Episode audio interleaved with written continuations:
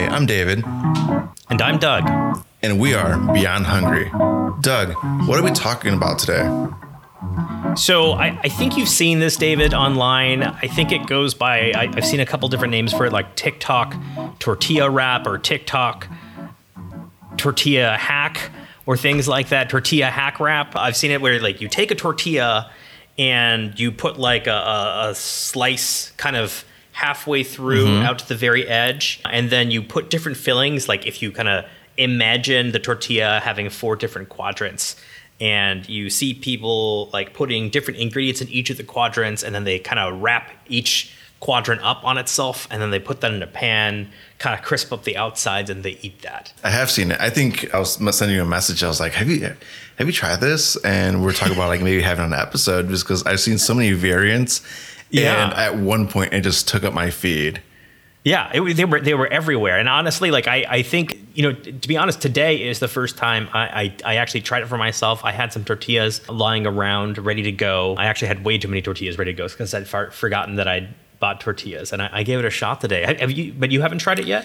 I have not. I, I want to try it after I've seen you post. After you've seen you post it, and I kind of want to try different ones. I don't want to make make it like a quesadilla, Mm-hmm. or if I do make a quesadilla, I want to make it like have multiple ingredients. But how, what did you try? What ingredients did you put in there?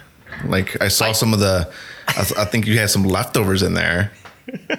Yeah, yeah. I mean, I basically just just took whatever I had lying around. I'm I'm not trying to do anything like orthodox or, or traditional or anything like that. I just whatever I had lying around, like a pantry version. So I had some. I made uh, these uh, vegan uh, po' boys over the weekend. I had some leftover fried tofu, and I had kind of a a really nice silky silken tofu based red pepper sauce that had was supposed to go with it. Mm-hmm. And then I had been pickling some quick pickling some some veggies, if you know from last night, and and yeah, I threw that all together. I had some shredded cheese that I wanted to throw in there just because that that felt right. And yeah, I gave it a shot today. And I mean, before I get into like my impressions, I as you said, you you just said that like, oh, you don't want to make a quesadilla. So like, other than of course all the folding, what do what do you mean like you wouldn't want to make it like a quesadilla? What do you sort of see as being like standard quesadilla ingredients? Okay, I've seen it where like you know, person puts like cheese and then like a meat and then cheese and then a meat and then they fold it right, and it's like it's almost the same if you were just to put like a single layer of cheese and then meat and then fold it in half and then cut it. I feel like the whole four quadrants like gives you the effect of like being able to have four ingredients to make kind of like a a sandwich.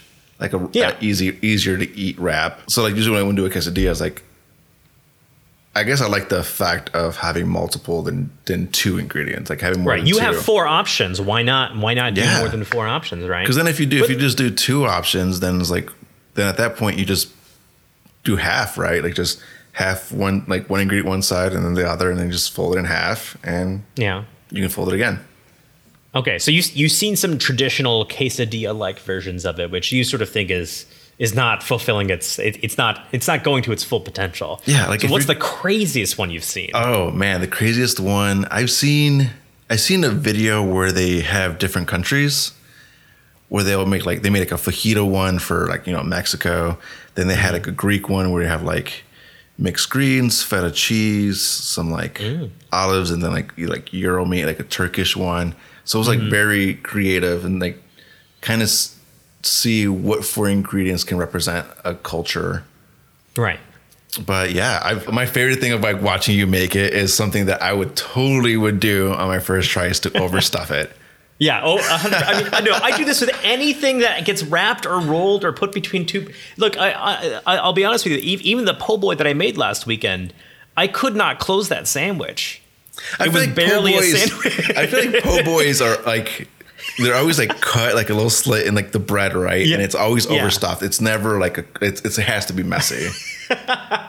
Yeah, like I mean, that was literally the directions in the recipe I was following. It, it was from a, a really great cookbook by Bryant Terry called Afro Vegan, and so and I, I'd been cooking from one of his other books, Vegetable Kingdom, and and yeah, the, the directions literally say like you know, get some bread, cut it down the middle, but not all the way through, and you kind of hinge it apart. So like it's supposed to have that piece. And I don't know if that's supposed to be for po' boy. I, I feel like every po' boy I've ever seen is like that, but mm-hmm. you know, I, you know, I'm, I'm maybe there are other styles of it, but yeah, like I, I it was very hard to. Cl- I think also I got some proportions wrong on like the size of things as well. So like you know, that's that's There's probably wrong with that.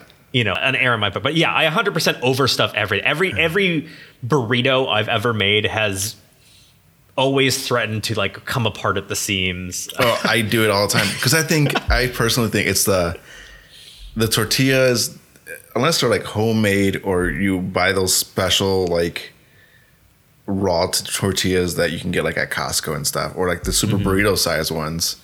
I mm-hmm. overstuff them, thinking like, oh, they're like Chipotle, you know, like burrito place uh-huh. quantities, and then like midway hat, like trying to roll it, I was like, kind of realized like this is not gonna end pretty. Okay, see, but see, like that's the thing though, and like maybe it's a trick of perception. But when I, you know, I haven't been to Chipotle in a while, but anytime at a, I'm at a burrito shop, just in general, I look at how much they put in there, and it, to me, it looks like when I'm putting stuff in there, and it looks like it's not going to come together, and then they just like, they roll it up, and it's fine, Yeah. and I don't know, like, I can't tell that they're doing something different. I think their tortillas are bigger. I know that when I was like bigger? when I was like Bernardo's or Uh-huh. or some place like I know their tortillas are bigger, and also the quality of the tortilla is different because it's stretchier. It's stretchier. Oh, maybe that's it. Yeah. I feel like I see that happen with with like when people make dumplings by hand and they've made the wrapper and I can see them when they're crimping like the folds in the dumpling and I can f- see the dough stretching and when I buy like because I'm I'm lazy and you know I, I just buy like the the, the pre-made wrappers and I, and they they don't really stretch that much but I see people when they make them and they can stuff them with so much filling Oh yeah, when it's the fresh wrappers and it's it's magical. I'm just like, that's not gonna fit, that's not gonna fit. And then it's like, oh my god, they made it and it looks beautiful. And it's like, why can't I do that? And it's because because I'm lazy and I buy pre-made wrappers. And look, to be fair, there's nothing wrong with that. No shame. But oh, like I buy pre-made dumplings and I just put them on a steamer. we just put them in a steamer pot and just eat that over white rice. Yeah. I'm, I'm glad to, to, to, to hear you admit that you also overstuff anything in a tortilla. I overstuff sandwiches all the time. I, it's a problem. I, I, th- I feel like this is also like, I, do you think this is an American thing? I th- I think so. Well, I don't know. I'm tr- trying to think of like other places. Do they stuff anything? I mean, we are the home of double stuffed Oreos. I mean, Oreos in general. And I mean, we're, we're this is the land of plantain. There's just such this like greedy sense of abundance about everything we try to do that I wonder if it's just like hardwired into my brain growing up here. I think so. I think we're also like used to custom like a custom like like burgers for example. Like I had a burger Mm-hmm. for dinner, and I try to like put as many vegetables in there as possible. Mm-hmm. And it like so- as soon as I take the first bite, it just a mess. Right? It's like it's just never Yeah. the right way. And I feel like every time I eat a burger or eat a sandwich somewhere, like it's always bigger. It, it kind of makes it that picture perfect, and it's really hard Right. to even consume it. Yeah. I, I think there's definitely a sense of like we applaud biting off more than you can chew. Um, all right, so back to this once again. I don't know what to call it: tortilla hack wrap or what, whatever it's it's being called, or TikTok wrap. Um, yeah. So uh, so the you've you've seen ones from different countries. I, I guess do you have an idea of like the first attempt you would make at what you would put in there in your four quadrants? I think I want to do so. One of the, the easy lunches I used to do is like buy like either like make hummus and then make like a tomato cucumber feta salad, and I will take that for lunch if I, I forget to make lunch or pack lunch. It's just something easy to make in the morning, mm-hmm. but it was always a pain, like when trying to eat like a wrap does not fold it properly, and then just Right. makes a mess and like hummus goes everywhere, or trying to like find that perfect container that fits a wrap Right. so then I was like seeing this, I was like, oh my god, like this, so many of those like to go boxes from the Right. from the restaurants, this will fit perfectly in there. And then I kind of want to think of like kind of uh, like a mozzarella pepperoni, like kind of like a, a pizza type Yeah. deal. Like something with like a lot of melty cheese. So Yeah. I know you you post about running the problem of things not heating through, and I guess like that's kind of Mm-hmm. my my fear, and just trying to think through that. And I think there's there's one. I think the one I'm going to do after record this this later this week is I want to make one roasted vegetables, but I want to create like a seal around it. I just want to like instead of having cheese melted in it, I kind of want to do that that tortilla melting cheese trick. Remember where you put a bunch of cheese on the on the comal, Yes.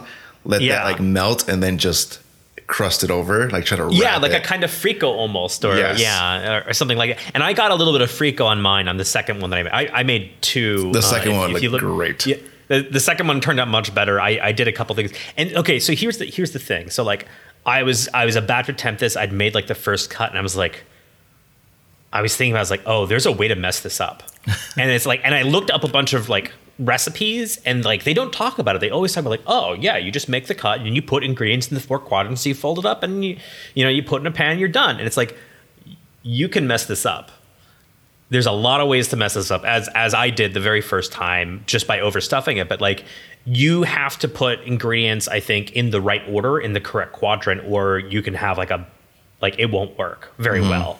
So like you were talking about like cucumber salad. If you put that in the bottom left quadrant the first fold all that's going to come tumbling out when you make that first fold because there's nothing to stick there so like I thought about this when I was making the first one, and that's why I put that sauce in the bottom left quadrant, quadrant the one, the first fold, Yeah. because that's not going to fall over and and run everywhere. Like that is something that like sticks around. So you need something like that's going to stay in place for the first fold, and then and then the rest are generally okay. And then I did cheese in my last fold because I knew that was going to be on the outside. That that was going to be on the outside, so that would actually melt. And I did melt the cheese on both of them, thankfully. But like but like that was a very conscious decision that I kind of had to like plan out in my head very like quickly. But like if I'd done cheese in the first quadrant and like the lower left quadrant. Folding that over, like I just would have gone everywhere, and I would have messed it up really badly. yeah, I was I was thinking about that. I was like, yeah, it's a little trickier than than because you you would like, want to put write your around. greens like on the outside because then you're heating that up before the cheese and the meat, and then Yeah, you're gonna so have that like warm greens. there's like serious technique to this. I mean, not like no, okay, maybe serious technique is, is going a bit far, but like you have to you you do have to think about the order of operations here and what's going to be like you know good and, and and yeah potentially maybe you don't want to heat everything through if you're going to be using some greens that are going to be like you want them to be nice and crisp and so you know and i think that worked to the fact and, and i think me not heating it through all the way the first time was also just like my heat was too high mm. so so I lowered the heat in the second time around, and that that was a nice experience. So I, I I'm enjoying it. I know some people are like, oh, like why can't we just keep this like the, the the tortilla the normal way, just make quesadillas or make, and I'm like, this is actually a fun way because I mean. We all get busy. It's just a quick way Yeah. to make a meal or to make lunch or something for the kids. And it's fun. It's sometimes Yeah. fun to try something new that will push you Yeah. to to get a quick snack. like I, I think a I think you're right. I think the possibility of mixing up with four different kinds of flavors or four different kinds of textures, uh, like is nice. It's fun. It gives you potentially just more options to kind of play with than you might be able to do with a case. I mean, to be fair, a quesadilla you can still do that. You can, you can still throw cheese on there and then throw whatever you want, and it's just like all mixed in. Or you can do layers. Like there's nothing stopping you from doing that. Yeah. But it's just like a little bit cleaner. And sometimes it's nice to have those like kind of distinct zones and layers. It's nice to have a little bit of strata there. So I, I totally get that. I, I think you're 100% right on just having four separated ingredients is fun. Number two, I would say like you can you can single hand it. You can one hand it. I can't like a, a quesadilla. Like I feel like I need a plate Or like a wrap. uh, yeah. or like a wrap or something. And I like in a burrito. I feel like you can you can you can one hand a burrito if it's a small enough burrito, but I feel like most burritos are two handers. This is this is a one hander. You can it, it it does have the form factor of like a sandwich, uh, like a, a regular kind of like lunch bag, sa- like like you could fit it inside a Ziploc sandwich bag kind of like form factor, and you can you can easily one hand it, and you know you can do your internet browsing with the other one. You can hold a cup of coffee or something. Probably like back in the day when I used to smoke, I'd probably have a cigarette in my hand. but uh, not anymore. I've, I've been quit for a while now, which is good. But um, don't don't smoke, kids. Uh, don't smoke, adults. But uh, yeah, I, I feel like the, there is a certain kind of nice on the go convenience factor, or maybe not even on the go, because like yeah, work from home, but like just you can you can multitask maybe more. I don't know. It it just seems a little bit cleaner, uh, a little bit nicer like that, which uh, I really really liked. So Yeah, I do definitely like, like that. And that, that would you say about like on the go and having it with coffee is like what would you think would be a perfect? I guess you can definitely make a few breakfast versions, right? Oh yeah, yeah. I feel like this would make some good breakfast versions. So, th- so I'm I'm gonna go into like slightly experimental territory here. So I, before I made this, I had some ideas of like I wonder if I could do this where because like. You you where you could still make that kind of like center cut, mm-hmm. but instead of doing like four quadrants, you could just like roll it into a cone. Ooh, which is does not get any of the same benefits and and to be fair like in, in my head yeah it would probably just be like what are you really doing other than just like a quesadilla and i i i might try it i have some extra tortillas that i might try that with just to sort of see how the geometry of that works if you can just get like because like you see those like sushi rolls mm-hmm. you know or those like hand rolls where like they're this nice kind of like they kind of look just like a weird ice cream cone i'm kind of curious if you can do that with this somehow I feel like I've, I've I think I've seen it, but people have fried a tortilla. I've seen this like Yeah. on Instagram, right? They fill it up with like mm-hmm. steak, rice, beans, and always. I think it's overplayed, but people love it. Flaming hot Cheetos, right? Yep. and melted cheese. Yeah. So there's there's two things I'm two more kind of experiments I'm I'm kind of curious about doing. One, I'm curious as to what would happen if and maybe maybe there are versions of this out there that like that if you're actually cooking the tortilla while you're folding it while you're laying the ingredients so that the so that you get extra crisp on the interior instead of just on the outsides although i have a feeling that it would probably cause like breakage issues when you try to fold it I think you Uh. have to do make sure the heat is not so high. Where yeah not so high but then that or- might might potentially like you would get a little bit of extra texture you can't go too far obviously Mm-hmm. but then i think the warming issue of like potentially not warming it all the way through if you want everything to be like nice and hot then that might mitigate that issue a little bit and then the other thing so this reminds me a lot um in, of like the i think last year there were people making like taco bell Crunchwrap. Supremes. Yes. Yeah, Crunchwrap Supremes. And I did this. I did this. I, I tried a couple versions, and I'm a huge and, fan like of it these. was it was fun. So you've you've done it, I have not done it, but but you've you've had them at Taco Bell. that's my like number one thing I order. That's Like it's Okay. it's just like I need this, and then yeah. I, I definitely saw. I think it, there was a Vice video on it with one of their chefs that that's on there. I, I can't remember. I'm I'm sorry. I'm terrible. I can't remember her name. But yeah, she, she did kind of showed us how to do showed people how to do like a, a Taco Bell Crunchwrap Supreme. And I tried it, and like I've done it a couple times, and it's a lot of fun. But I will say, like it's it's like it's a it's a bit of work, but like it does kind of remind me of that. Like you know, yeah, you could really put anything in there, and it's this nice kind of like wrapped up package that's uh, that has that kind of like crispiness from the outside. And then of course the tostada in the middle definitely adds like that that's really yeah the crown jewel of that whole thing. And then you can really kind of mix and match whatever you want on the inside. But like the way they did it is like you you have a tortilla uh, like a really big tortilla and then you take another one of those and you cut a smaller tortilla from the center of that, mm-hmm. a slightly smaller one, and then you use that to kind of patch the hole when you wrap everything over. And so, like, I feel a little bit wasteful. And I had a bunch of like tortillas, like just like donut tortillas left over that I didn't know what to do with. I'm sure there's a good thing to do with them, but but this kind of reminded me of that in that like, but but easier, much much easier. yeah, I, I was thinking about that. Maybe if you put like some tortilla chips in there, you kind of have like this modified version of that crunch wrap. a Doritos Locos, you know, you could I could definitely see like a Dorito will fit in each of those quadrants, and you can get some extra crunch I might have to do or, that this or weekend. tostada. Yeah, so like there's there's some fun stuff there. So See, this is this is why this is why I really enjoy this one because it's like it gives you you're like you know it's kind of gimmicky, so you're not taking it so serious. You're like I'm, I'm gonna Mm-hmm. Yeah. throw Doritos in there. Why not throw some flaming hot Cheetos? flaming hot Cheetos, yeah.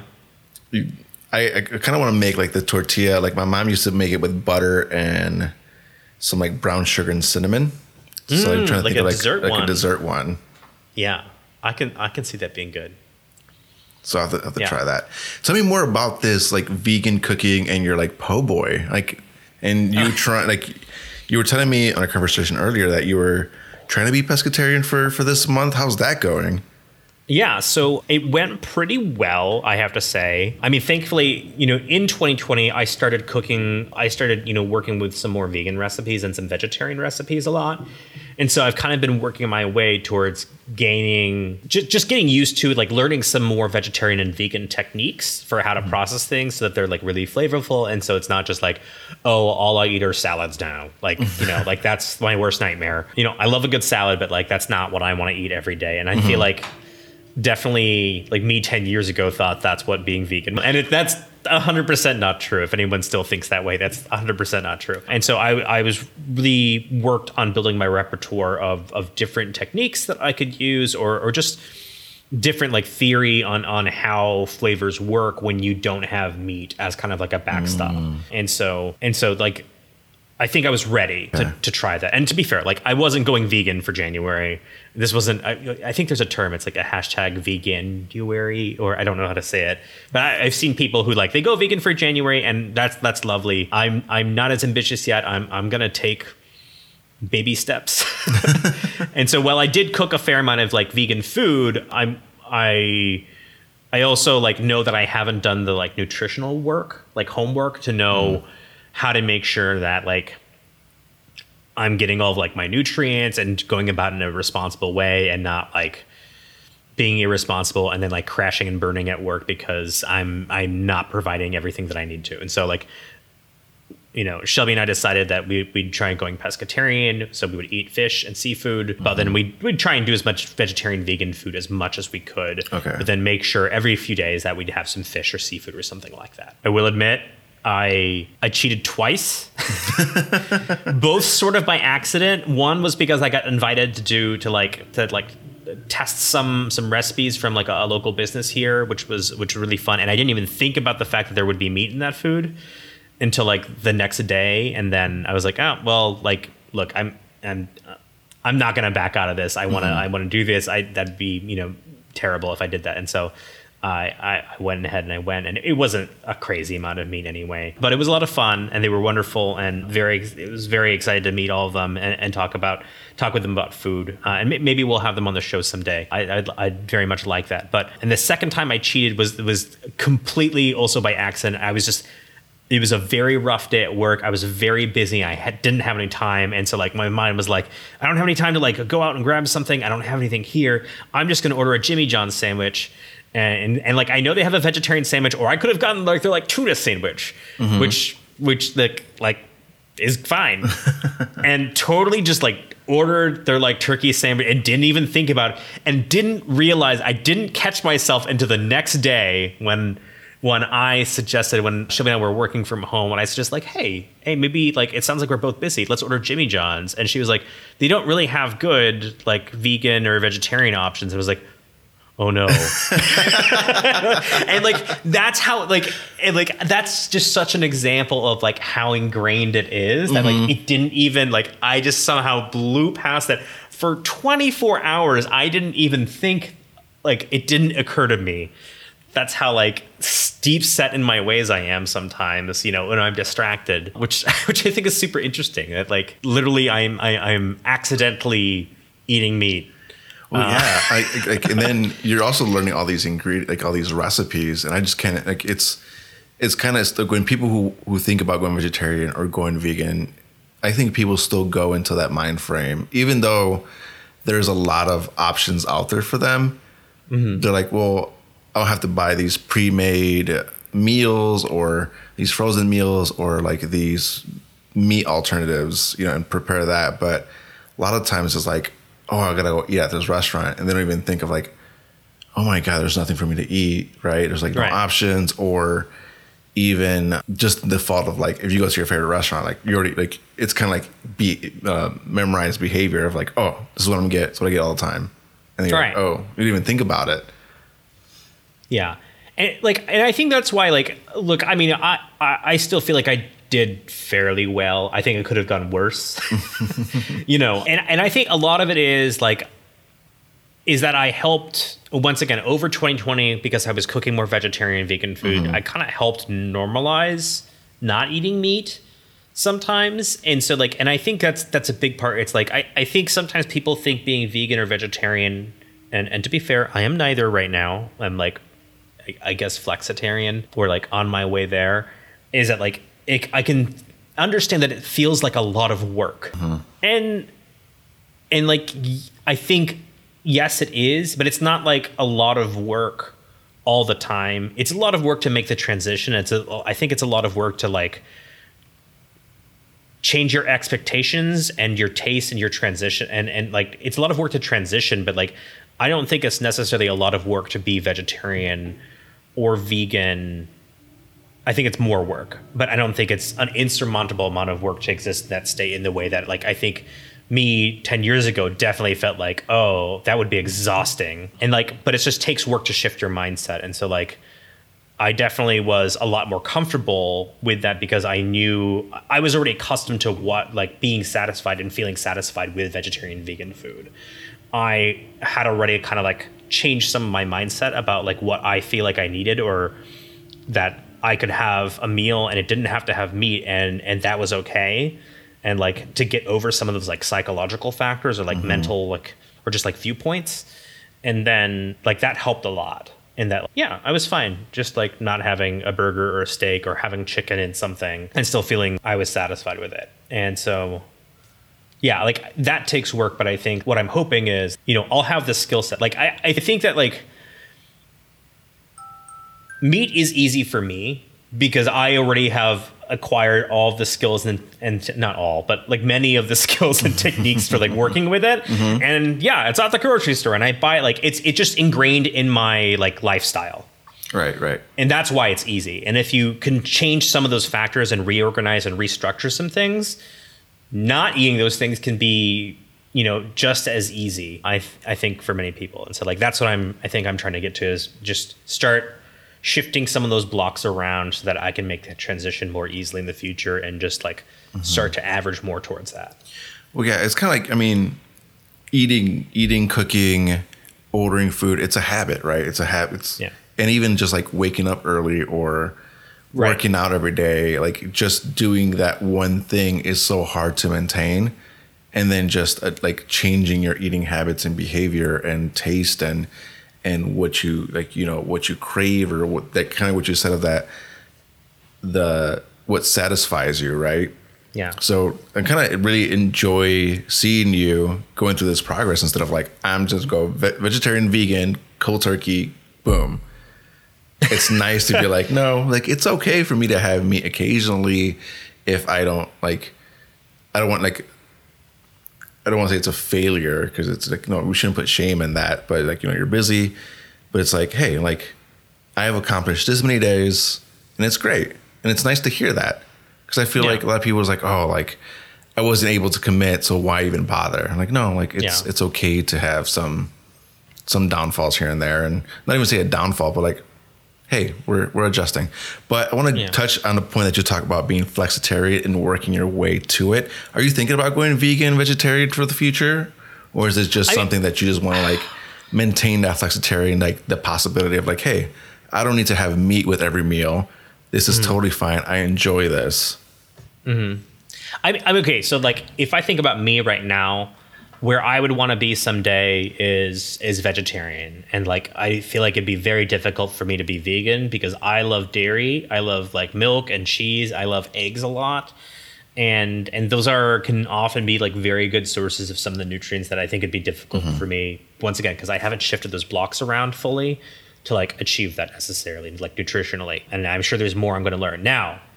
Keep in mind, like five, ten years ago, I think me, if you asked me back then, would I ever did I ever think I would I would want to be vegetarian or could be vegetarian? I would say hell no. so like so I'm thinking now, like I'm thinking about being vegetarian, like maybe in 10 years, maybe or maybe in five years, if you ask me and then in the future, mm-hmm. like maybe I would be like, yeah, I think I can be vegan. So like I you know, I so I, I don't want to like push that other realm. Like I feel comfortable that I can I can, you know, potentially be vegetarian, you know, in the future, you know, given a few years. And then, yeah, but who knows? Like, uh, there's a lot of years left. Yeah. who knows? Is- and and stuff's gonna get better. And I don't know. is there a reason why you want to go vegetarian? Like, what say like, is- why five years? Like, hey, why is there a reason why you're gravitating to going to that lifestyle? Either like I mean- healthy, like trying to be more health based, or what? What you have a reasoning behind it? I'm just curious. Yeah, I mean, I think there are some like health things there. Now you can 100% do vegetarian or vegan wrong. and, and, uh, like, look, you look at those meat replacements and they are not good for you uh, any cases. And like, and you can definitely cook vegetarian, vegan food unhealthy. You can make anything unhealthy. But like, I think the idea of appreciating the properties of vegetables more is something that I- like I think will will probably be better for me in the long run. I also think that like it's just really interesting to like play around with the different properties of lots of different produce.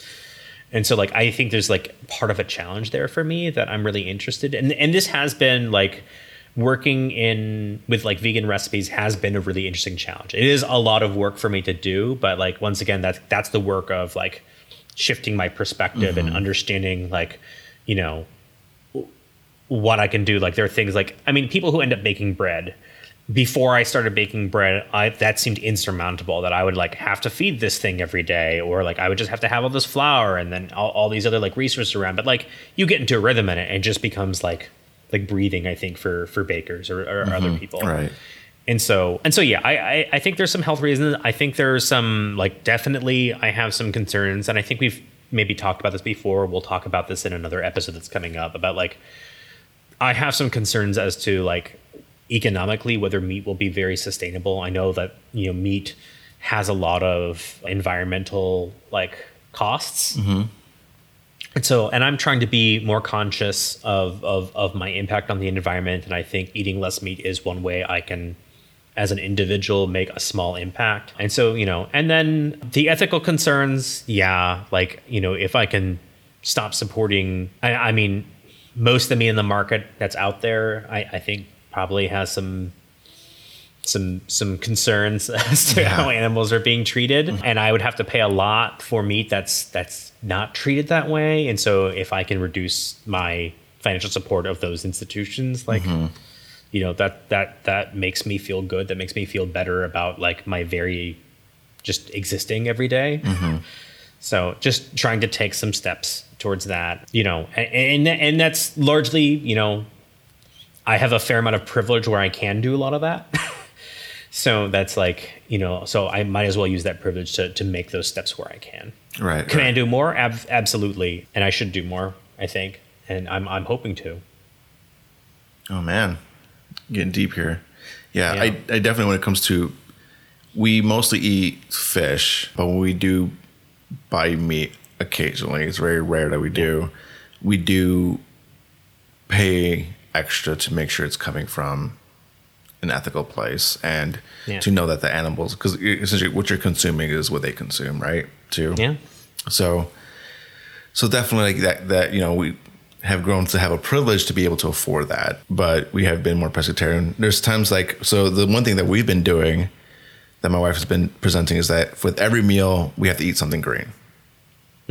and like, sometimes when like we're busy we just like, we have a bunch of vegetables, we just cook all the vegetables mm-hmm. and I just find a recipe and I just like throw everything in there. And it turns out like we're eating a vegetarian or sometimes vegan dinner Yeah. by like not even like purposely. It's just more like Yeah. we have so much vegetables in our refrigerator that sometimes it's a lot faster to cook.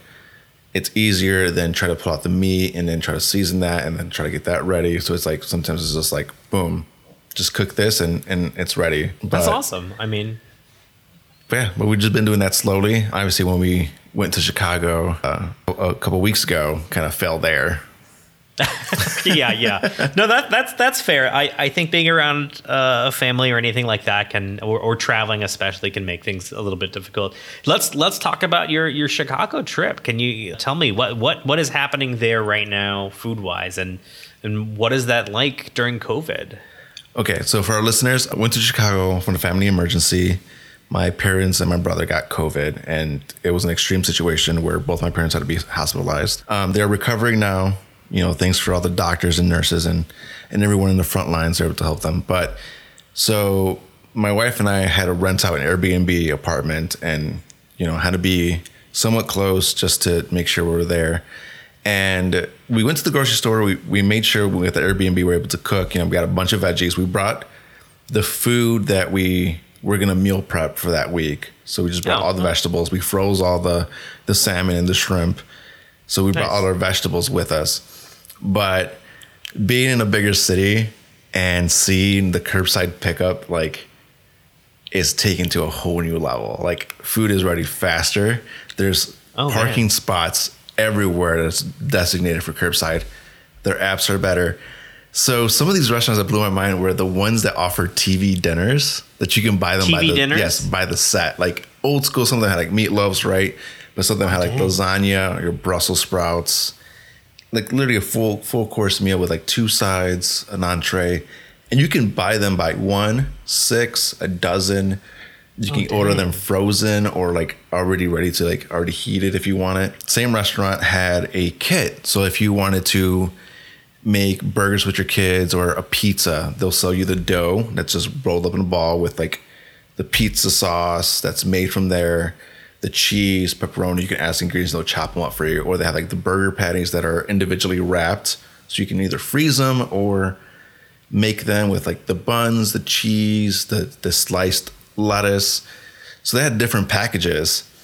And it was kind of mind blowing. I was like, this is kind of fun. It, it's very like different of like you're you know why go to the store to get frozen meals when you can get it from a restaurant with like higher ingredients and have something different that Mm-hmm. you're not going to experience at you know a Whole Foods or a Joe or like a Hy-Vee's frozen aisle right so it was, it was mm-hmm. kind of entertaining to to see and the cocktail kits were probably the funniest thing because you know when you think of like cocktail kits like you think like okay it's gonna make one cocktail no they would just sell you the whole bottles like here is the whole bottle of Captain Morgan. Here's a two liter Coke.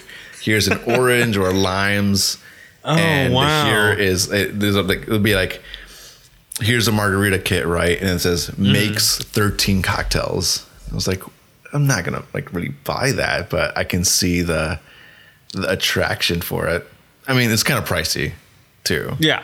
Yeah. No, I bet. But like I, I do kind of like that, let that raw ingredient sort of like they're sort of doing the grocery shopping for you. Yeah. And I know I mean, I do know that that was one of the things that I think when when the pandemic hit early on and restaurants were really like stuck and no mm-hmm. one knew what to do and all of a sudden they couldn't open and they had tens of thousands of dollars worth of food sitting in their fridges and I know that, and then people were mobbing the grocery stores, and I, I believe some of the restaurants were just like, "Here, take the food, or we'll sell this Yeah. food to you at like a reduced cost, or we'll just give it to you." I think I think that did happen, and they were just giving, you know, because it was all going to go bad, and people needed to eat, and people were hoarding stuff, and so it was like, you know, insane, and, and thankfully everything settled down from there. But like, I, I do kind of like that, like. Yeah, would would I would I love to have a restaurant sort of like curate some ingredients for me? Of course, restaurants get like you know. I mean, I feel like the nice restaurants do get access to some really nice stuff that I can't get at grocery stores. And I'm not even talking about like fancy like prime grade meat or anything. I mean, I think their, their vegetables are definitely some restaurants. Their vegetables are definitely better. Well, I think like the beginning of when the pandemic hit, you had Loffredo. I think it's one of the main deliveries, like that delivers all the the the, the ingredients to the restaurants. And mm-hmm. because of it, you know, they couldn't store all their vegetables and fruits that they were selling boxes for the cheap. And I had friends that that ordered it here and they were talking about like the difference in the vegetables quality was was incredible and it was cheaper than going to the grocery store that's because they had to like get rid of it Nice. So I, I'm curious. I know in, in an episode a while ago we were talking about pop ups, and you mentioned that one of your friends in Chicago had gotten put on a list written by Eater. Did is that a place that you got to go get takeout from? No, so ah. unfortunately, he he had a post because he's been super busy, and we're still debating if we were going to stay there for longer because we're Right. waiting for my, my parents to get discharged. And then the, the snowstorm hit here, Oh, but right, yeah. on that Sunday before the snowstorm, he was gonna essentially put a lotto out, and if Oh. your name got drawn, you were able to put in an order with a max order, like.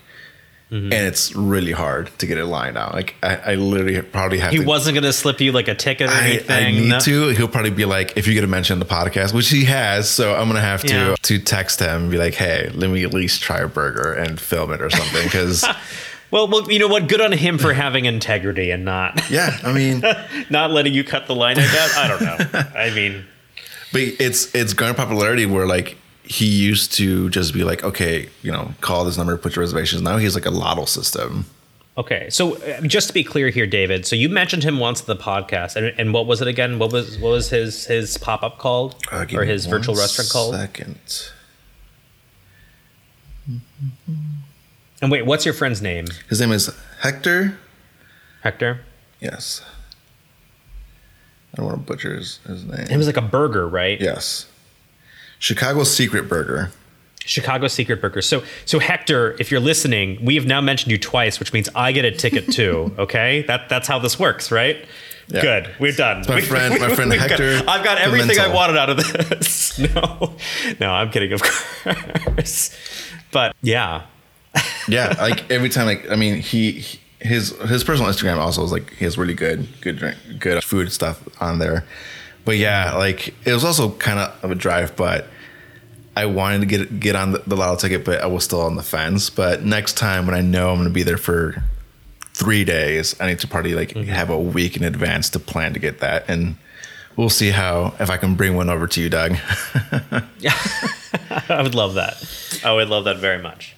But yeah, would you would you consider ordering TV dinners? Like, have you do you remember having TV dinners as a kid, or like, did you ever buy any of those? Like, did your parents ever have those? Yeah, yes. I mean, I, I have to say that I don't think my parents liked the idea of them very much. I think it was very much like a convenience thing. So like so for like a time when I was growing up, sometimes like my mom would be away and like with my brother because they lived in another town for a while because he was doing violin lessons in another city and so he was getting an education on the part of that. And so like I'd be left at home with my dad and he didn't really cook very much. And so like we kind of had to like fend for ourselves a little bit. And sometimes it's just easier to have a tv dinner mm-hmm. and like we could just kind of pick whatever we wanted because he wasn't really too picky about that. So like i do remember some tv din- we didn't do it a lot because at that point i was i could i could work a stove i could boil water throw spaghetti and then use like a ragu jar and that was fine i was happy with that or i could crack a can of ravioli or you know mm-hmm. you know we've, we've talked about that before like i i could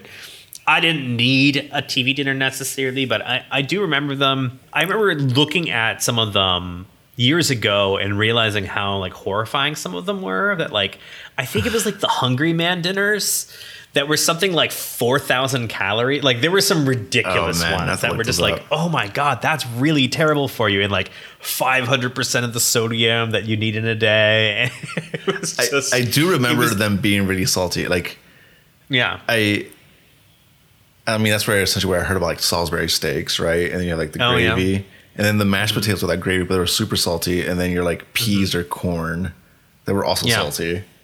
Yeah. I mean, I think I have some fondness for them, but they were never uh, very. And, They weren't- and to be fair, I think TV dinners now are probably a, a little bit better. I mm-hmm. think there's just okay. Let me let me preface this by saying, like, I, I recently I was listening to the David Chang podcast, and he had an episode where he brought. Where he essentially, it was, the whole episode was about microwaves, mm-hmm. microwave ovens, and because it's something that since the pandemic he's been doing, he's been using microwaves a lot, which I know seems very strange because chefs aren't supposed to use microwaves or like microwaving isn't real cooking, but he's been on this sort of crusade lately to really kind of talk about how microwaves can be useful. And he brought like a like a physicist or, or, or someone who knows a lot about microwave mm-hmm. radiation and and kind of brought him on to kind of dispel a lot of rumors and like that like and it was interesting because like I, I learned a lot from that and understanding that like there are a lot of misconceptions about the dangers of microwaves and also literally how microwaves work and how they heat food or heat whatever's in the microwave.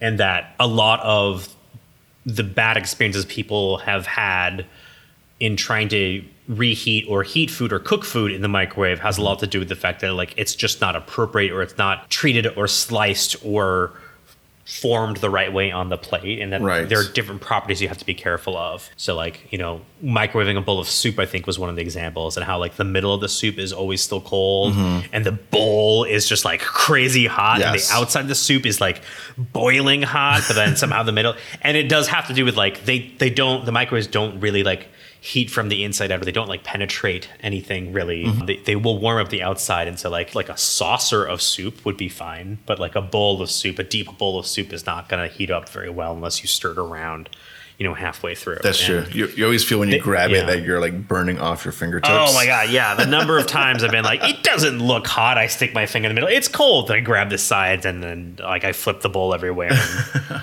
I did. know, I uh, did learn that trick that when you're heating up something on a big plate to like form your food into like a circle and just leave the, Oh, the yeah, middle yeah. exposed to get like an even heat. But yeah, like. I definitely want to check that episode out because I do think we don't use. I mean, we don't use technology in most devices to the full extent that they need to be that they were designed for, right? Yeah. And also, like frozen meals have come such a long way. I mean, the whole steaming thing, like the whole steaming Yeah. bowls, and Yeah, and and that's the that's the thing is like so like microwaves are apparently really bad at frozen food. Unless they're unless they're like composed unless like the shape of them is very good. And I think that's why like, the TV dinners kind of work is that like because they're very flat mm-hmm. like you can you can get even coverage on them but like you know you can't take expect some very like you can't stick a frozen cube of anything in there and expect the middle to get defrosted or, or thawed really and so but like it can help and i think i think essentially what what they were kind of talking about like one way of doing is that like you can use the microwave to help and like drastically reduce your cook time or your prep time. Mm-hmm. And you can still throw it in the pan and finish it off and get your sear and all the things the microwave can't really do. But like there's a way of hybridizing the way that you cook so that you can cook faster and prepare things more quickly and and even very much like at the same quality if not if not better in some cases. And so like I thought it was an interesting episode, and when you mentioned TV dinners, it's like, yeah, like I, I bet TV dinners now, or like the steaming bags, like those are brilliant. I think those work really well, and or like microwave popcorn, genius. like I, I don't I don't like I've popped my own popcorn. It's fun. I, I don't know if it's better than like than good microwave like bag popcorn, like the mm-hmm. good stuff. I don't know if it's better than that. And like and I I get what people know- say, like, "Oh, the chemicals." I'm like, "Oh, you go if you order popcorn at the movie theater, please, like, it's please, it- oh, it's that's just none of real. Yeah, it's No, just I as mean- bad." Yeah, so like I, I thought it was interesting. So I bet TV dinners are pretty good now, and I especially bet that TV dinner is prepared by chefs that don't have to have a lot of like extra stuff to keep it shelf stable, that Mm-hmm. not over salted to like you know make sure it stays that it, it it doesn't spoil in ten years versus like you know keep it in in the fridge a week. It doesn't spoil in a week. Like there's a difference in how much you have to like alter what that food is to keep it for that long. Mm-hmm. and it's So- not mass produced. It's the big thing. Yeah. it's like you're not they're not selling it to make sure like it's three dollars and they're making a huge margin from right. it. So. Yeah like i and i think you know i think that's a it's an interesting thing like a i think everybody needs to pay more for food. Okay sorry that that that's maybe not like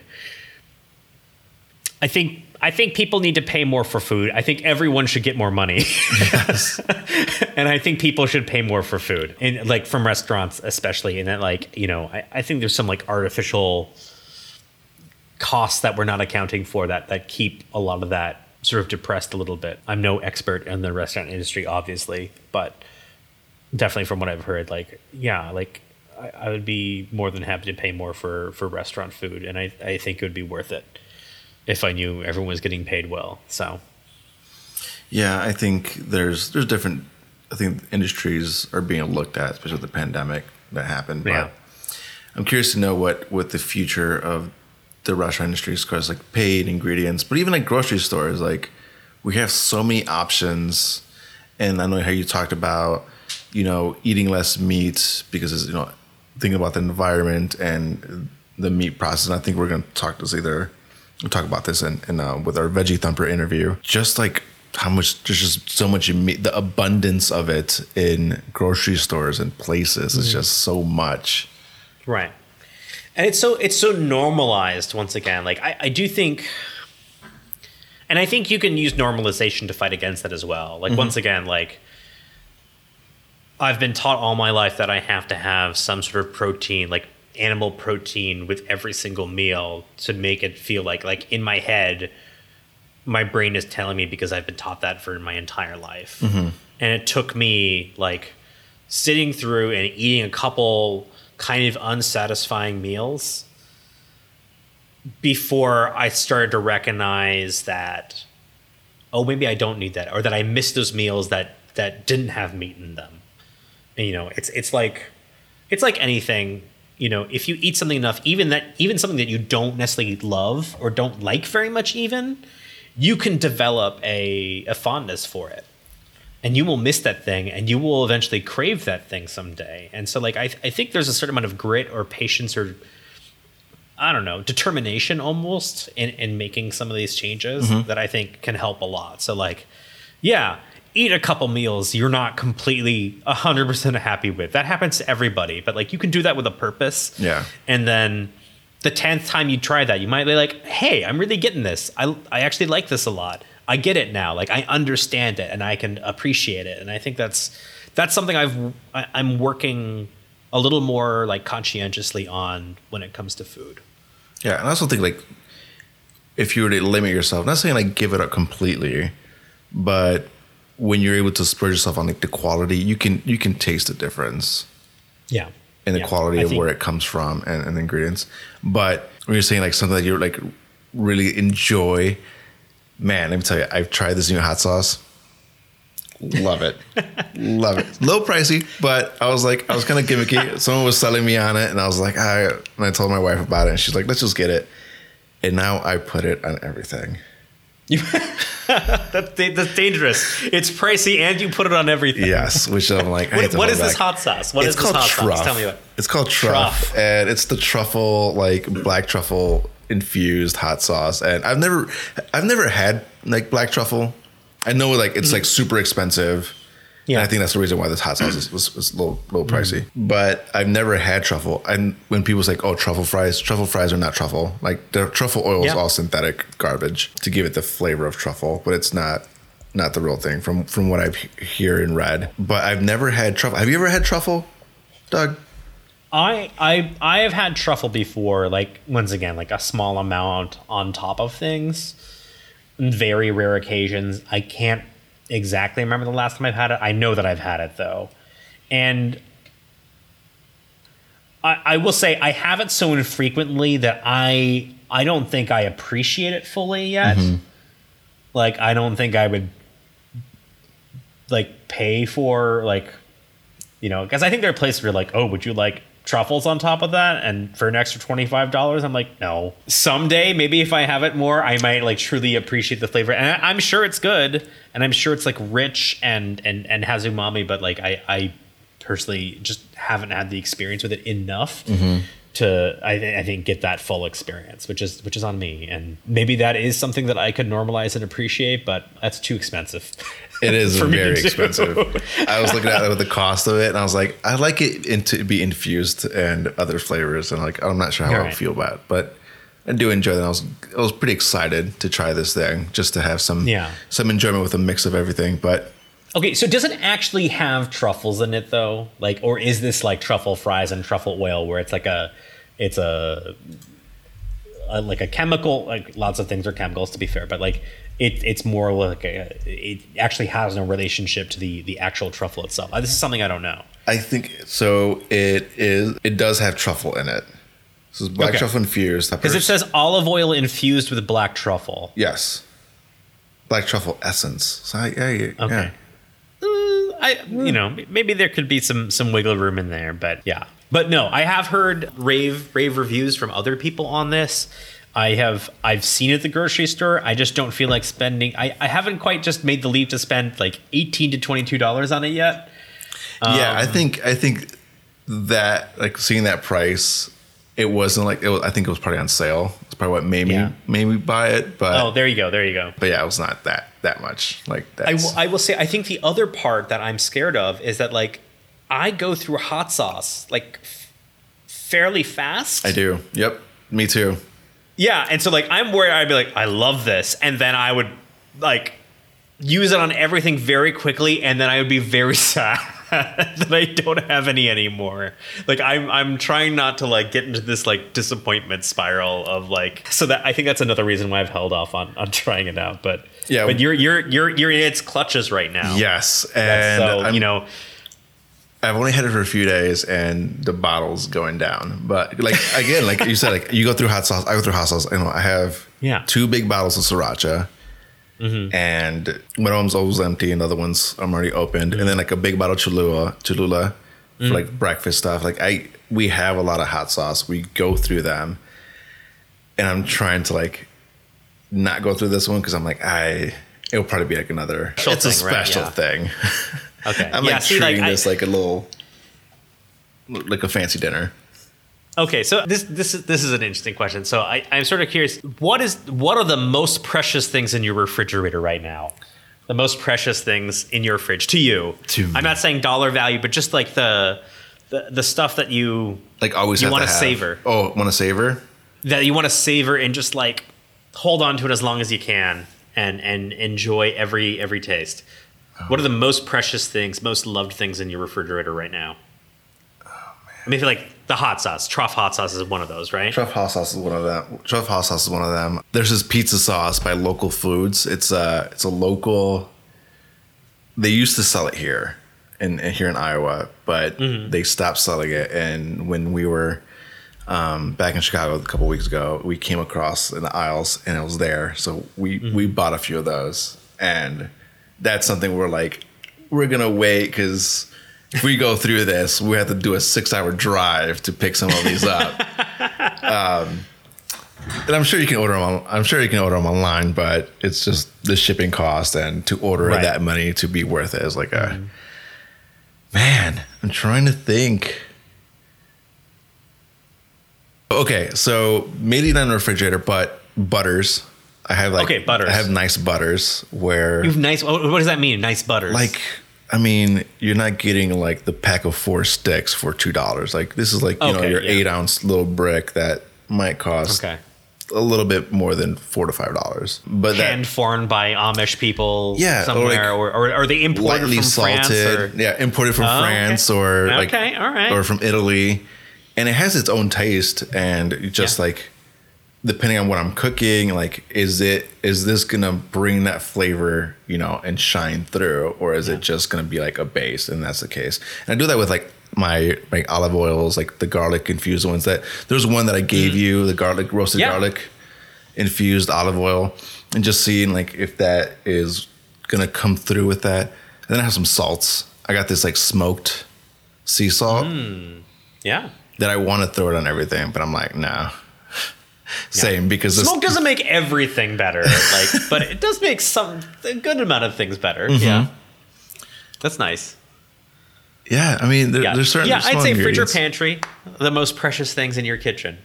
Nice. Definitely things that are hard to come by, yeah. or if I'm running Until- low on and I'm not Yeah. sure when I'm going to go out for a run to get it. All right. Yeah, that's good. So some salt, some butter, some hot sauce. Okay. Hot sauce is always on there for some reason though, like uh, Yeah. the the garlic chili paste.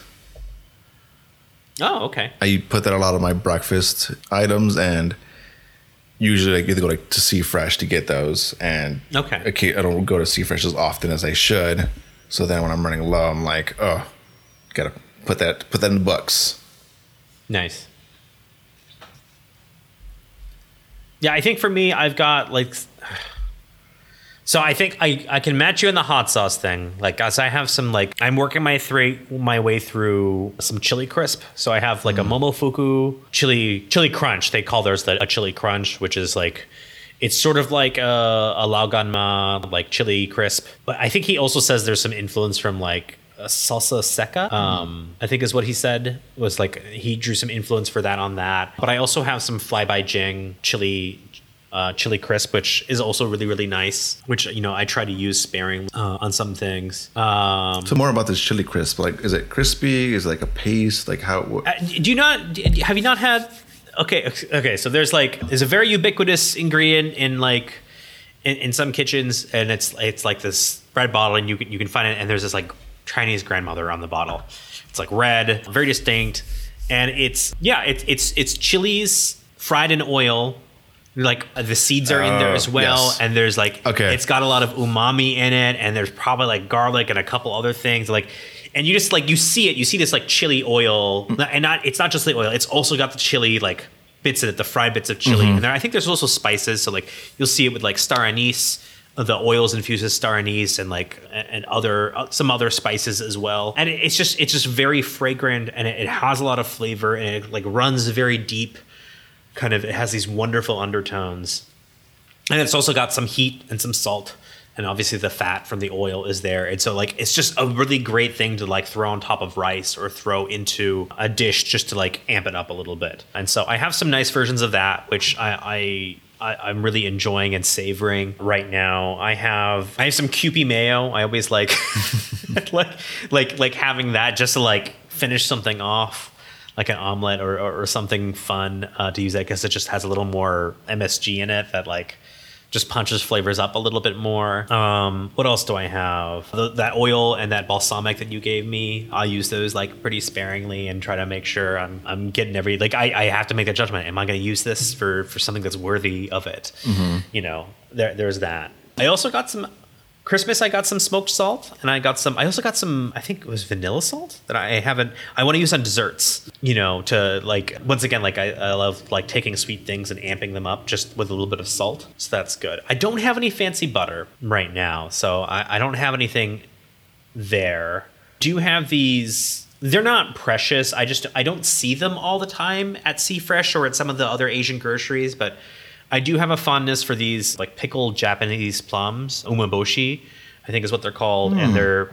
I had a friend who went to Japan and brought some to me, and they are they they have pits, so you, you just kind of have to watch out for them. And the pit can sometimes be like a little bit like sharp and stabby, mm. but but the the flesh is very soft and it's like been fermented and it ages, and it's preserved. It's a preserved plum, and so it's intensely sour and really salty. and I just like I love it. It's just it just has these very strong characteristics that it just like wakes you up and and just like you know you need you want something to like brighten up food and I I just I, I like having those. I I don't have a lot of applications for them, but like every once in a while I'll just like grab one of those. It, it's almost like a super intense olive in terms of like what that can do. Mm-hmm. It has mm-hmm. these like strong characteristics. So I have those, and then I'm trying to think of what else is super valuable in my pantry. Is there anything else? Oh, I have these. Um, I so along with the Momofuku Chili Crunch, I also got their soy sauce and tamari. They're like their restaurant grade, I think is what they call it. And so, and I've I've done some like tastings between like the regular like soy sauce that I have, which I think David Chang calls like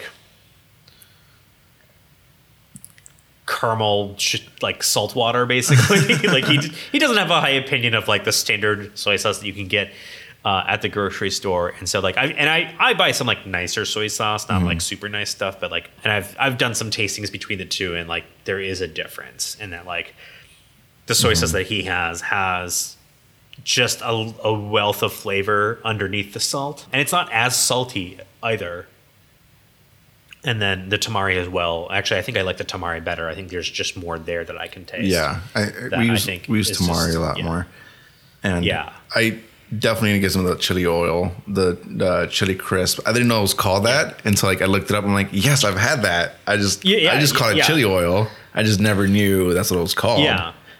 Yeah, and so and, and and to be fair, like I have some fancy stuff, but the original, the original like grandmother mm-hmm. sauce, like Laoganma, whatever. I, I'm probably mispronouncing that, so please, you know, forgive me. But like, it's it's still super good. Like I I one is not better than the other. They're all great. I love them. And, and, in fact, like I remember reading the the like an interview with with the the like the the founder of Fly by Jing, uh, who who makes who, who's also have kind of uh, I think she was kind of at the front end of like the chili crisp craze that's kind of going on right now because mm-hmm. like there's a bunch of companies that like Lucas Sin from Junzi Kitchen also has his own chili oil and has been doing mm-hmm. that for a long time and is now bottling it and selling that. And a bunch of other places are doing it. But like she was talking about like how the Lao Gan Ma, the way that it's made is like it's not easy to make. There's no way to like easily just like factory it and it's it's not like it's not even though they do so much volume, it's still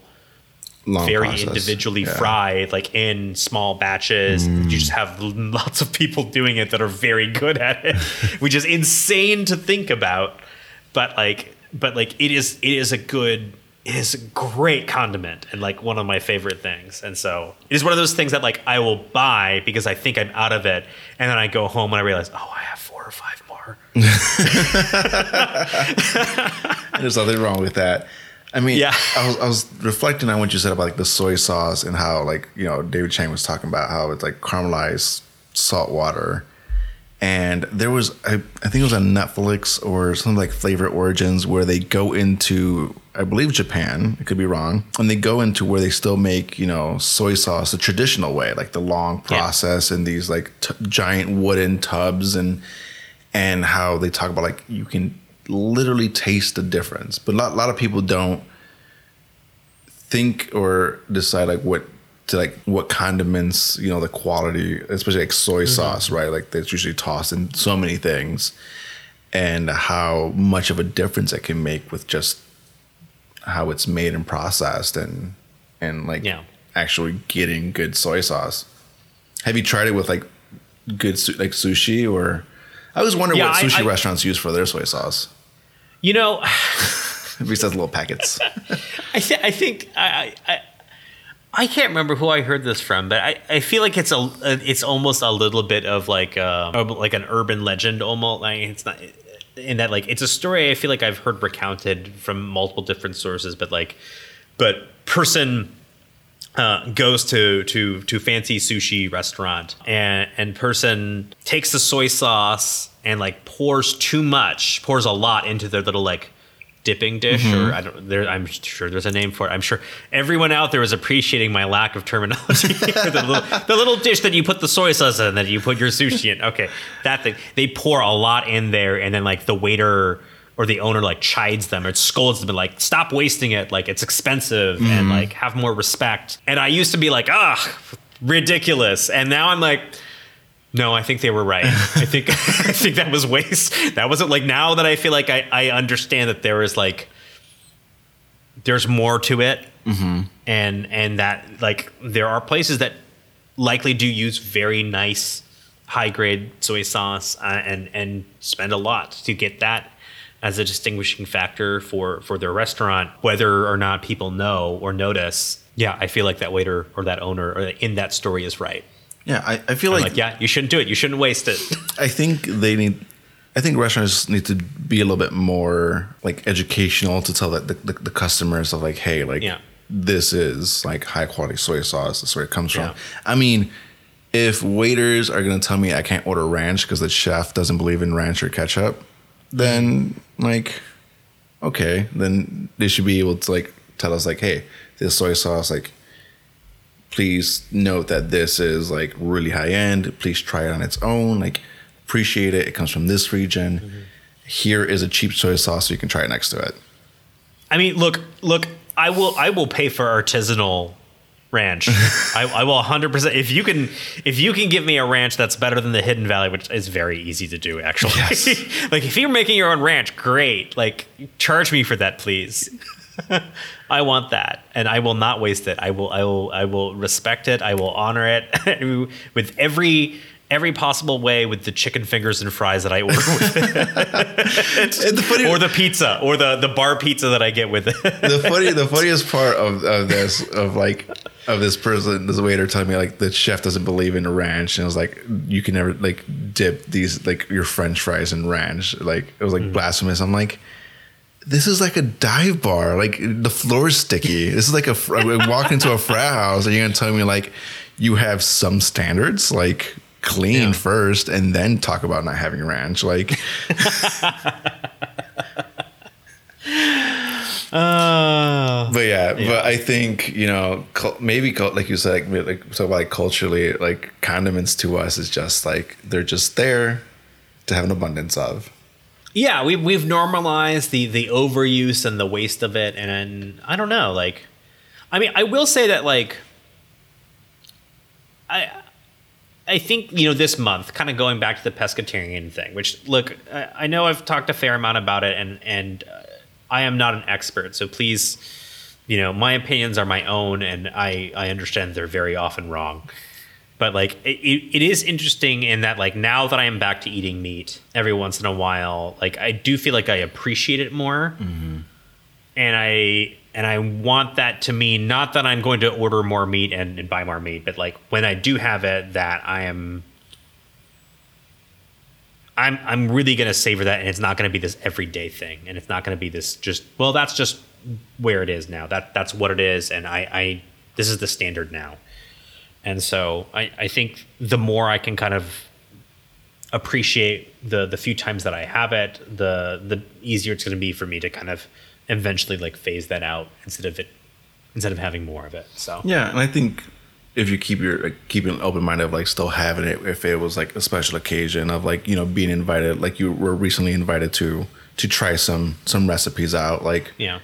You're not gonna be like, no, I can't, you know, trying to skip the opportunity, but you're more than open to. Yeah. I would hope. Yeah, exactly. But awesome, yeah. Like remember the story? So like, we were going back. We went to Portillo's, and we, Yeah.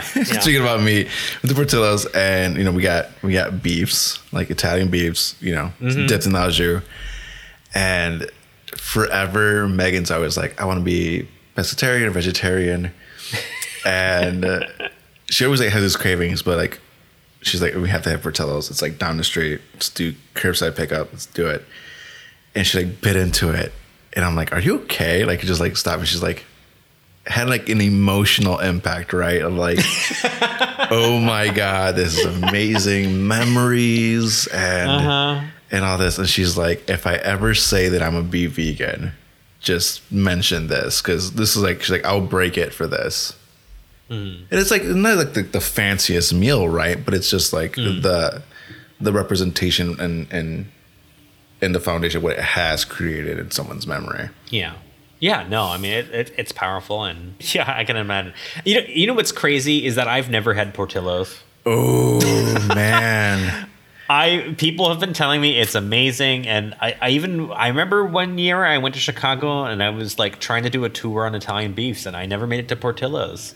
Did you go to Al's um, Beef? I went to Al's, I went to Luke's, I went to a couple others. I don't remember the full list. I live a block away from the original Al's Beef.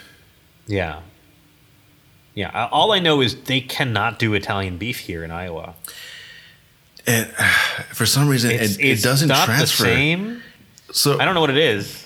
So our neighbors who are incredible, they ordered so Chicago has this thing like Chicago like a taste of Chicago to like people who like relocated, right? You can order mm. Lou Malnati's, Portillo's and stuff like that. And so they ordered an order of like Italian beefs and they got it shipped to their house, like dry ice and all that. And they made it and they they gave us to and it was great. Definitely like reminds us of home and we enjoyed it and really appreciate it. But it wasn't the same, even though it still mm-hmm. came like you had to cook everything Right. but I've had Italian beefs in other other cities in the state, and it's it's not the same. Yeah. It's like I'm guessing like the same thing New Yorkers feel about pastrami sandwiches outside of New York, right? Like, Yeah. Yeah. but you we we need to do a trip and go to Portillo's. You need to experience walking into the craziness that it is. Yeah. It's just there's always a line. There's tables everywhere, and they have tables up to the line, so you're like literally waiting in line while you're hitting mm. elbows with someone eating their beef. Also, best. it's going to be chocolate a while before we can do that. yes, it's gonna be a while. It'll be like two years. Well, I guess you can experience it and then experience it again. in Its full volume. You also have to have their Yeah. chocolate cake. yes, I've, I've heard a lot. I, I have had the chocolate cake. You have Yes, because someone got because I the what's the special? It's it's Mayo. mayonnaise, right? Yep. That's the secret ingredient, mayo. Someone did get like I think for their birthday, and they shared some, and I got to try it. It was a very moist, wonderful chocolate cake. Even as someone uh, like I'm not a person who generally like loves cake a lot. It was it was a, it was a very good cake. I we brought one back for our neighbors. You know, our neighbors are really awesome taking care of like our mail and in our driveway. So we brought a cake back and we cut it mm-hmm. in in four sections and we gave those three sections off. And our neighbor came by recently to bring back the plate and she's like and she's an, she's an older older woman and she's like you've changed my world. She's like, I love chocolate cake, and I've never had chocolate cake like this. And she's like, they just opened a Portillo's in Minnesota, so when I visit my mom, I'm gonna stop and get some chocolate cake. Yeah, I, you know, I do kind of wish they would open up Portillo's here just so that I, I could, I could maybe like tell. I could a I could actually try it for the first time. Their hot dogs or their Italian beef. Do you, you, do get the Italian beef there? Do you get the hot dogs? I feel like some people are they get the beef or they get the hot dog. If you ever order it behind a true Chicago, it, it happened when I went with Megan's stepdad, and he's like Chicago through and through. He was not born or raised there, but he he was like a historian for the University of Illinois Chicago, and he knows like like he's an encyclopedia, and he's a big man. He's like six foot seven. But anyways, I, I've gone to him with Portillo's, and he will order a beef, a hot like you'll get like the menu. Like you, it's really hard. like when you have the menu in front of you, you're like, I don't know Right. if I want this or this, and sometimes you're like. We'll order a beef. We'll order a hot dog. We'll split the hot dog and we'll split a burger. Like you, you start making negotiations with yourself. Mm-hmm. You start breaking diets that you're like, oh, splurge myself getting beef. No, you're getting other things. But yeah, it's it's it's a hard decision. Like Chicago dogs are good, but usually just stick with the beef. The, the beef, it's, Yeah. it's the beef for you. Yeah. So I'm interested in A, I, I want to try it uh, because I've heard so much about it. And then also, I'm curious if they did come to Iowa, would that like, would the same thing happen if they crossed the border? Would it suddenly be like not as good, or I don't know. or is it just that no one here knows how to do it? It could be two things. So it could be a culture shock. The big thing is like people. So when Jared Giordano's came to Iowa, so it could happen that Portillo's can come to, to Des Moines because we have, they have a Giordano's now. People mm-hmm. with the culture shock of like, oh, I can't believe the wait times are always busy. And I'm like, it's a deep dish. Like we're used to waiting. Like if you go to Lou Malnati's or like Uno's Yeah. or Giordano's in Chicago, like you know it's gonna take a majority of your evening Yeah. like and that's like i think it's like the culture shock of like maybe the pandemic might ease that but when you go to portillo's it's like you are on top of each other it like even the mm-hmm. portillo's in the suburbs you're thinking suburbs in the open space a lot of fast food restaurants there's there's room to move around you walk into portillo's you're like you feel like you're in the city you're like you're on just on top of each other people are yelling shouting intercoms are still being used and you're like what happened to just the screens right or the tickets going through they're like yep and it's always like the, the, the old school fashion of like number two the, the, the with cheeseburger cheese and you're like I ordered four things and not, and that went through for somehow like and they got it right right? Right. and it's it's it's just like a whole experience in itself. But yeah like mm-hmm. i i wonder like i think it will still be good here. I think they'll they'll i think that's probably the whole like you know if they got one in minnesota there should be potential of mm-hmm. coming here. But yeah like is there any restaurants that you've gone to that originally were from one place and then when you went to go try in a different place it was completely different.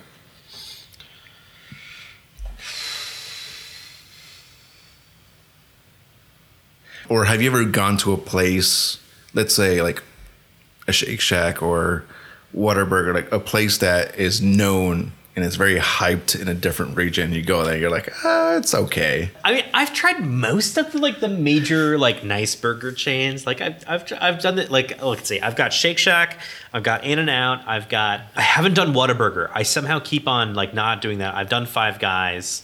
Are there what what are the other ones that are like in that kind of realm of like sought highly sought after regional burgers? Steak and Shake, would say would be one? Well, I guess we've got. I know I've had Steak and Shake. Although I feel like they're just known for lots of things. Are they particularly known for the burger? They they do a lot of their burger, like their whole advertising is just the different burgers that they have. I mean, they're Red right, Robin yeah. too, but that's Yeah, more of a gourmet. yeah. Yeah, so I mean, I, I've I've had, I've had those. I think the I guess Wahlburgers or whatever that is. I think the only one I haven't had that's sort of in that like top tier of like fast food, but not super corporate is is Whataburger from. I think it's from Texas. So I've gone to Whataburger. Their si- Yeah. like their sizes represent Texas. I got a small, uh huh. and that's like a large here. Yeah. Like it was definitely. I don't like how Five Guys shames me if I try to get a single patty.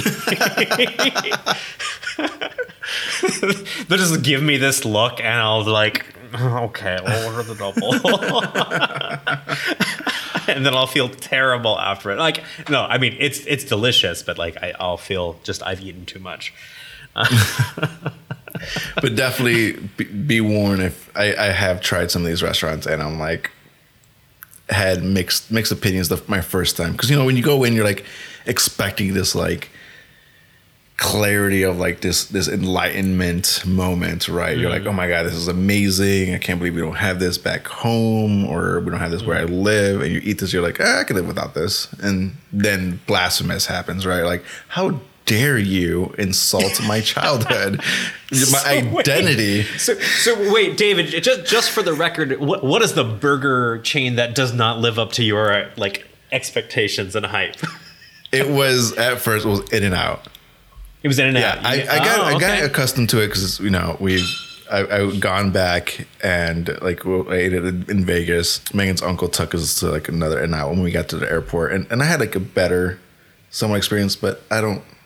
Well, if we have one here, eh, whatever. I don't really care for that much. But I went there and I went with like a group of friends, and they're like, "You have to order like the animal style, and you have to do this. Right. It's life changing." And I'm like, double double animal style. double double animal style. You have to have it this way. It's you know it's better than all these other ones you've had back home. And I'm like bite into this. I'm like, meh. Like I mean, look, I, I think it's I think the In and Out burger is decent. It's good. It's I think their decent. fries are a crime. I think their fries are very underwhelming, and I know that there are people who love them, and I get that. But I, I, I don't like their fries at all. But uh, but I, I I think it's a good burger. I think I think the the hype is a lot of people like look down on the Midwest and think like, yo, you've never had what a real burger is, and it's like, and I, you know, it's like I I've always wanted people to know more about B-Bop's. I really like B-Bop's is good. here, and I think I think it's good. Like- Not everyone agrees with that, but I think like I would really love to see B-Bop's in that like upper tier and to be like recognized in the upper tier because I really do love their burgers. I think they do a great job. I think they're very classic. one of my favorite know. places. They they reopened one in my hometown. It's called Rally's or Checkers. Oh yeah, I've heard of those. I don't think I've ever been to one though. They have the best fries.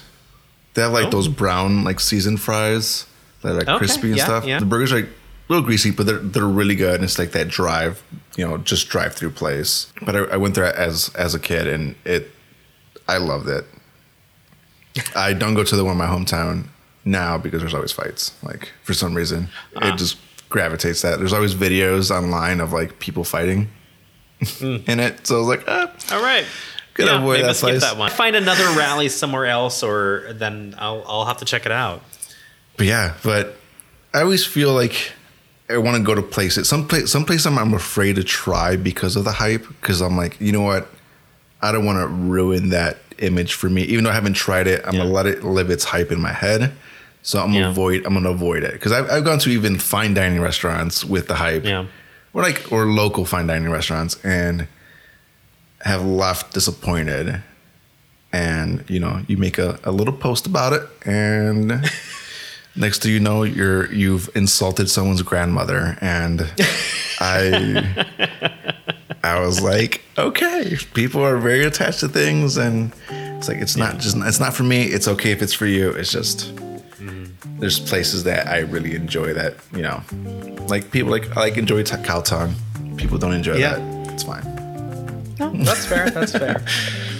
Well, I mean, I, I, I think we should probably wrap Yep. up here. I think we've kind of we, we've covered a lot here today. So uh, you know, I will say this: if you have opinions on on David's stance on In and Out, or on the burger itself, or on my stance on the fries, you can find us at We Are Beyond Hungry on Instagram and on Facebook, where you can DM us all those comments. You can also reach us by email at wearebeyondhungry at gmail.com.